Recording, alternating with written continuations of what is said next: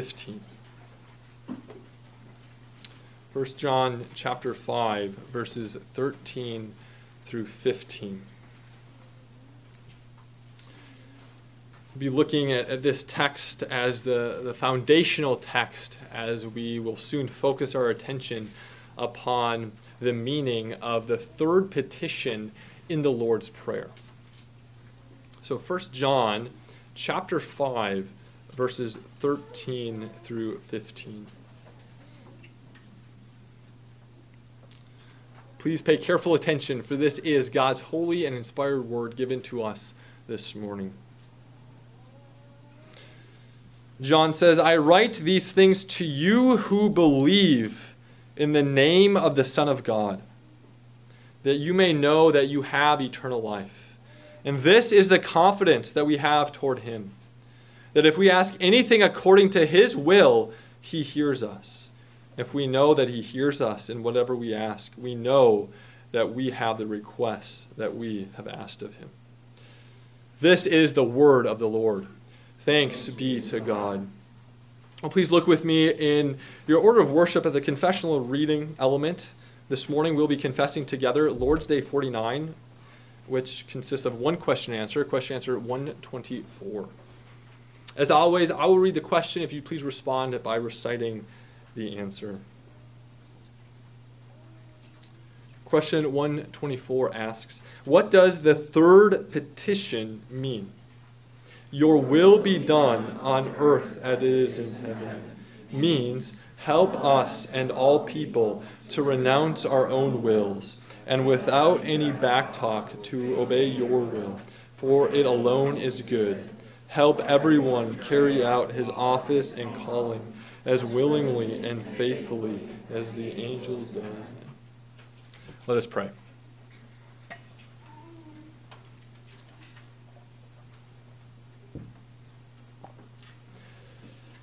Merciful Father, we thank you that you, you have not remained hidden, but you have revealed yourself to us in, in your word. And we thank you that in, in your word we come to a knowledge of your saving plan of salvation through your Son, Jesus Christ. As we now turn our attention to consider uh, your word this morning, we pray that your spirit would be present, making this word effectual in our hearts and lives, that it would come with power and conviction. And we pray that through that same spirit, you grant us the ability to not be mere hearers of your word, but doers also. We ask all these things through the merits and mediation of your Son, Jesus Christ. Amen. Well, boys and girls, um, what again is are, are the three main sections of our catechism? Isaiah? Very good. Which section are we in right now? Gratitude. Uh, what is true faith? Violet? Knowledge, assent, and trust. What's the content of this faith? And Elise? The Apostles' Creed. Uh, what's the, what benefit do we receive when we profess this true faith? Marcus. Christ's righteousness. Christ's righteousness. Where does this faith come from? Violet? The Holy Spirit. What, what means or instruments does the Holy Spirit use to create this faith? Noel? The preaching of the word. Very good. And what, what, what does the Holy Spirit use to confirm this faith in our hearts? Violet? The sacraments. Very good. And what are the two keys of the kingdom? The two keys of the kingdom. Marcus? Church discipline, and the teaching of God's word. Church discipline, the teaching or preaching of God's word. Yes, yes. How does the Catechism define sanctification? Two things. Uh, uh, Lily. Very good. The dying of the old man, the, the rising to life of the new man. Now, this gratitude section is, a, is composed of two, two main documents the Ten Commandments and the Lord's Prayer. And we are as I've said before, making our way through the Lord's Prayer. And today we come to this third petition. Now, remember the structure of the Lord's Prayer. I alluded to this last week. The first three petitions have to do with God and his priorities. And the last three petitions then have to do with us and our real needs. And this is a good, a good thing to keep in mind, and, and our prayer lives should reflect this balance uh, we should spend time, first of all, praying about God and his needs and his priorities in this world. And, and then, and second of all, uh, bring to him our, our real needs. And so today we're going to be considering what, what Jesus meant when he told his disciples, and by extension, when he told us to pray, Your will be done. What do we mean when, when we pray each week on the Lord's Day and maybe more frequently in the home? What do we mean when we pray, Your will be done?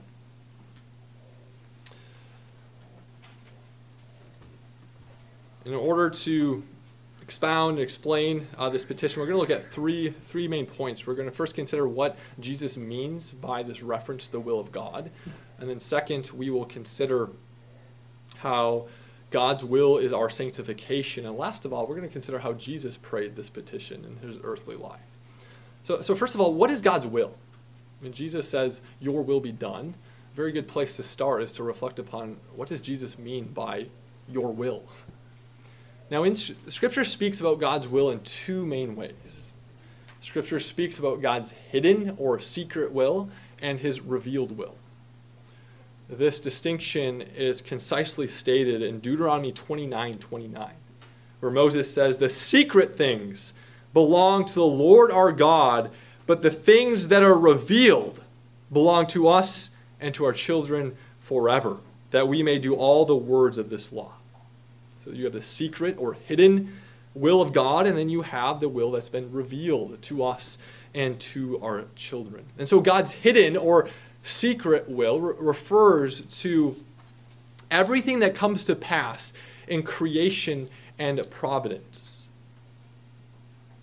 At the end of the day, beyond the fact that God's sovereign and that he is working all things for good, we do not know the specific meaning and purposes behind the things that come to pass in this world and in our lives. Think about the trials and hardships that you have endured in your life. Oftentimes we struggle with this reality. We struggle not knowing the specific purposes and meanings of, of the hardships that we are called to endure beyond these broad points that God is sovereign and He is working all things for good. So, this is the hidden or secret will of God, and we are not to pry into that hidden or secret will of God. Uh, God's very clear. The secret things belong to the Lord our God. And the second way in which the will of God is used in Scripture is to refer to his revealed will. So, again, remember Deuteronomy 29 29. The secret things belong to the Lord God, but the things that are revealed belong to us and to our children. Now, where is God's revealed will revealed? In Scripture, right? God's revealed will is revealed in Scripture, and even more specifically, in the law of God, in the, in the Ten Commandments, which is the summary of the moral law of God. That's why Deuteronomy 29 29 concludes by, Jesus saying, uh, by Moses saying, That we may do all the words of this law. Now, recall how the Catechism phrased many of the questions in the Ten Commandments section. It often utilized the concept of God's will. So, for instance, under the fourth commandment, the Catechism asks, asks What is God's will for you in the fourth commandment? The Catechism very intentionally connects the will of God with the law of God. God's revealed law is found in the Ten Commandments in Scripture. This is the revealed will of God. And therefore, we are not to pry into the secret and hidden will of God. Rather, our responsibility is to be faithful to God's revealed will found in the Word of God. We are not to pry into the secret and hidden will of God, but rather we are to be faithful. We are to be content with what has been revealed so that we may be faithful to do all the words of the law. This is a very, very important point that this verse in Deuteronomy is reminding us of because our temptation is our temptation is to dive and, and seek to delve into that secret will. And, and when we go down that road, um, um, nothing good is going to come out of that. We are to be content with what has been revealed and be faithful to that revealed will. And so, in this petition, Jesus, when he says, Your will be done, he's referring to the revealed will of God. When Jesus says, Your will be done, he's referring to the revealed will of God. Which means that when we pray, Your will be done, what we're praying is that we would do the revealed will of God, that we'd obey the law of God, that we'd be faithful to keep the Ten Commandments. That's what we're praying when we pray, Your will be done. We're praying for our sanctification. 2 Corinthians 4:13 Paul says, "For this is the will of God, your sanctification, that is to say your conformity to God's moral law." So when we pray, your will be done, we're praying for our obedience, we're praying for our sanctification, we're praying for our conformity to God's moral revelation. And this is exactly how our catechism interprets this third petition. Our catechism says that when we pray, Your will be done, we are praying that God would help us and all people to renounce our own wills and without any backtalk or, uh, or without any backtalk to obey your will. Again, obey your will. What will? Your revealed will that we know in Scripture to obey your will, for it alone is good. So the Catechism interprets this third petition as being a prayer for our sanctification, our obedience to the Ten Commandments that we've spent months considering in the Heidelberg Catechism. And so, what does the Catechism mean when it says that we are to renounce our own will? That's sort of the negative aspect of this. Uh, what does the Catechism mean when, when it calls us to renounce our own will? Well, we live in a narcissistic age. We love ourselves. We care very much about how we are viewed in the eyes of others. Display and image are everything to us. And there are certain aspects of our current culture that, that definitely feed our propensity for narcissism and vanity. Now, of course, our culture doesn't make us vain or narcissistic, but there are certain aspects of our current culture that, that definitely feed our propensity towards these vices or this vice. Uh, the first of which is social media. Now, there are benefits to social media, but social media definitely feeds our desire for self promotion and, and vainglory as we are able to curate this unrealistic but so called perfect view of ourselves that we can flaunt in the eyes of others. The second aspect of culture that feeds our propensity towards narcissism is how easy it is for us to spend on credit, load up a pile of debt, and live way beyond our means. Listen to how one author puts it. Rather than earning wealth, people today can borrow and simply pretend it to themselves and others that they have made it. Narcissism is linked to this quest for material good and a beat the Joneses lifestyle. We spend money that we don't have in order to maintain an image that is a complete facade. And so the catechism here is calling us to be countercultural, that we are to renounce our own will. A will that's very, at times, narcissistic, that's, that's prone to be vain. And we are to renounce our own wills. We are to renounce our infatuation with ourselves. We are called to renounce our vanity and our enslaving desire to be esteemed and praised in the eyes of others. And so, positively, the Catechism says that we are to be, uh, we are to seek to obey the will of God, the revealed will of God. We are seek to obey the Ten Commandments, the imperatives that we find in the New Testament as the New Testament seeks to, to further and apply those Ten Commandments. Now, I've shared this illustration with you before uh, of a mountain as I, I describe the law of God. But I'd like to do so one more time. So, so think of, of the law of God, the Ten Commandments, as describing the peak of a mountain. So you know, for us, let's say the Ten Commandments are describing the, the, the peak of Mount Rainier. Now, we as redeemed image bearers are called by God to summit the mountain of the moral law of God. Now, of course, we know that we will not reach the top in this age. Our catechism, reflecting upon Romans 7, says that even the holiest of men will only make a small beginning in true perfect obedience, which means that we will not reach the top in this age. But yet, we are to make a small beginning nevertheless. We are called to begin this summit in this age. So, our struggle in this life is not about what the top of the mountain looks like. That is to say, our, our struggle in life is not what, what does God's law, what, is, what does God's revealed will actually say. Our struggle in life is knowing which path and trail we should choose to summit this mountain. What, what path will most effectively get me to the top of that mountain? And if we're honest with ourselves, we all are taking slightly different paths as we seek to summit the moral mountain of God. No one in this room loves their spouse exactly the same way. No one in this room loves their neighbor exactly the same way. No one in this room honors authority figures exactly the same way, which means that we're all taking slightly different trails and paths as we seek to summit the moral law of God because we are different people. We have different we're in different seasons and stages of life. We come from a different context in life. And therefore, our struggle when it comes to obeying the revealed will of God is not confusion over what the revealed will of God says, but confusion over what path, what trail should I take, and uh, what, to most effectively get me to the top of the mountain. Should I go center, right, or left? And so let's say that, and, and this is part of the reason why the phrase discerning the will of God is used so much.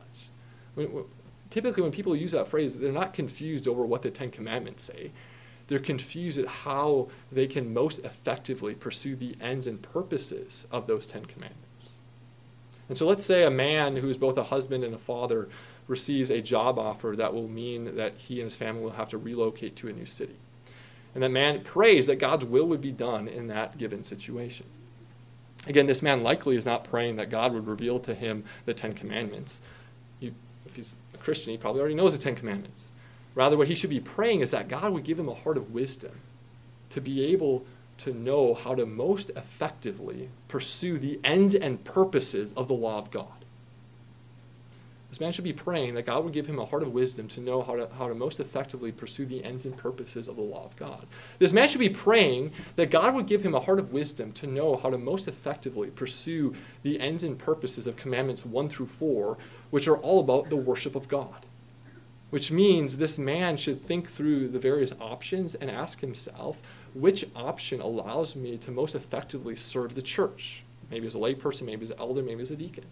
This man should ask God that he would give him a heart of wisdom to know what's best for his children in light of the fifth commandment.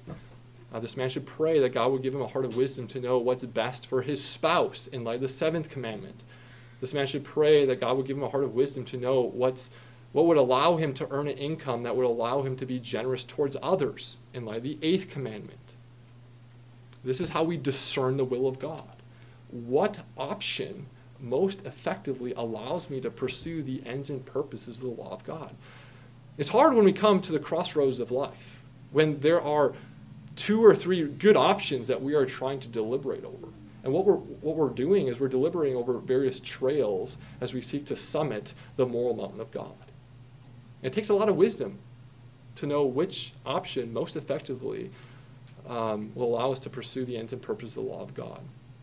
And, and so this, in part, is what we're praying when we, we pray that God would allow us to obey the will of God. We're not just praying that we would, you know, merely be faithful at attending the catechism service to learn the Ten Commandments, but, but that God would give us wisdom through His Spirit to know how we, based on our own specific context in life, would be able to most effectively love our neighbor and glorify God. And really, no one else can tell you definitively what that looks like. It takes a lot of wisdom personally for us to determine that. And so, to connect this back to 1 John chapter 5, uh, John says that when we pray according to God's revealed will, we can have confidence that God both hears and answers our prayer. To put it another way, when we pray that God would give us a heart of wisdom, to know how we can most effectively pursue the ends and purposes of His law, those are prayers that God delights to answer. When we're at a fork in the road in life, we don't know which option to choose because there's two or three good options before us. God delights to answer your prayers for wisdom as you seek to faithfully obey the will of God and most effectively love your neighbor and glorify and glorify him. And so that's the confidence that we can have when it comes to prayer when we pray according to his revealed will, when we pray that we would be able to obey his will, he loves to answer those prayers. Well, this prayer, this petition, is also a prayer for the second coming. Notice that the Catechism says that when we pray, Your will be done, what we're praying that we would, and all we and all people would fulfill our office and calling as willingly and faithfully as the angels do in heaven. When will uh, we and all people willingly and faithfully fulfill our office and calling as the angels do in heaven? Well, when Jesus returns. No one does that perfectly in this age. When, when will all people obey God, as the Catechism says?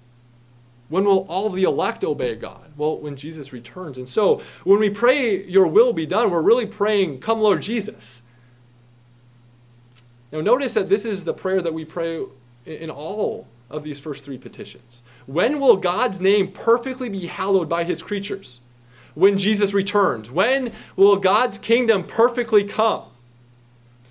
When Jesus returns. When will God's will be perfectly done by his image bearers when Jesus returns. And so when we're praying these first three petitions, we're also praying for the second coming. We're praying, Come, Lord Jesus. Hasten the day. We're a pilgrim people, and we long for that day in which we will experience the consummated new creation.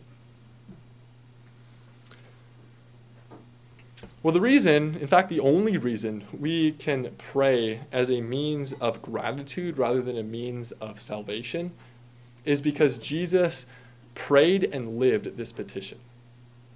The reason why, when you feel guilt that you don't pray enough or you don't pray with enough faith, the reason why you don't need to interpret that guilt as compromising your salvation is because Jesus prayed and lived this petition. Now, when did Jesus pray this petition? Any moments in his life come to mind?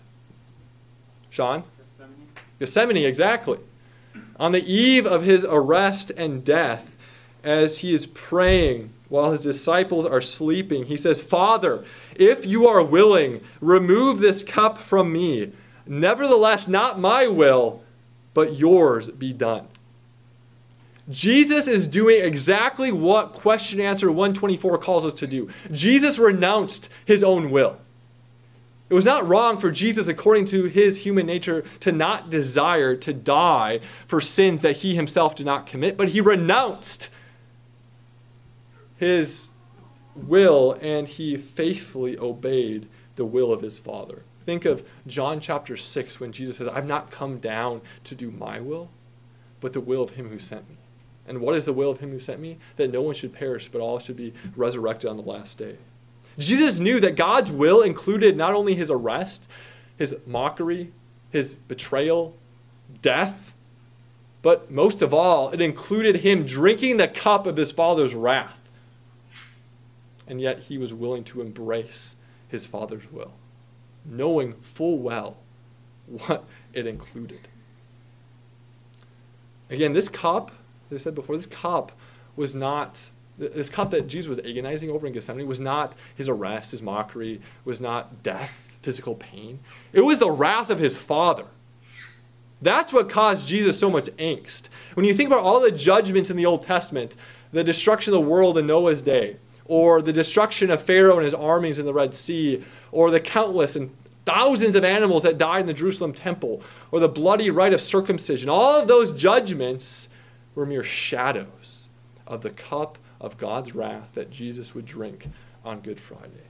But yet he renounced his own will and without backtalk, without complaining, perfectly did the will of his Father. And because Jesus not only prayed this petition, but he lived this petition, we have the privilege to pray. God's ears are no longer plugged to the cries of his people because Jesus lived this petition we have the privilege of being adopted children of God, being able to cry out, Abba, Father. We have the privilege of being able to, to bring before our God the requests and petitions of our heart, knowing with confidence that our prayers actually do something. And why do we have this privilege? Not because of our piety, not because of our righteousness or our zeal, but because Jesus lived this petition.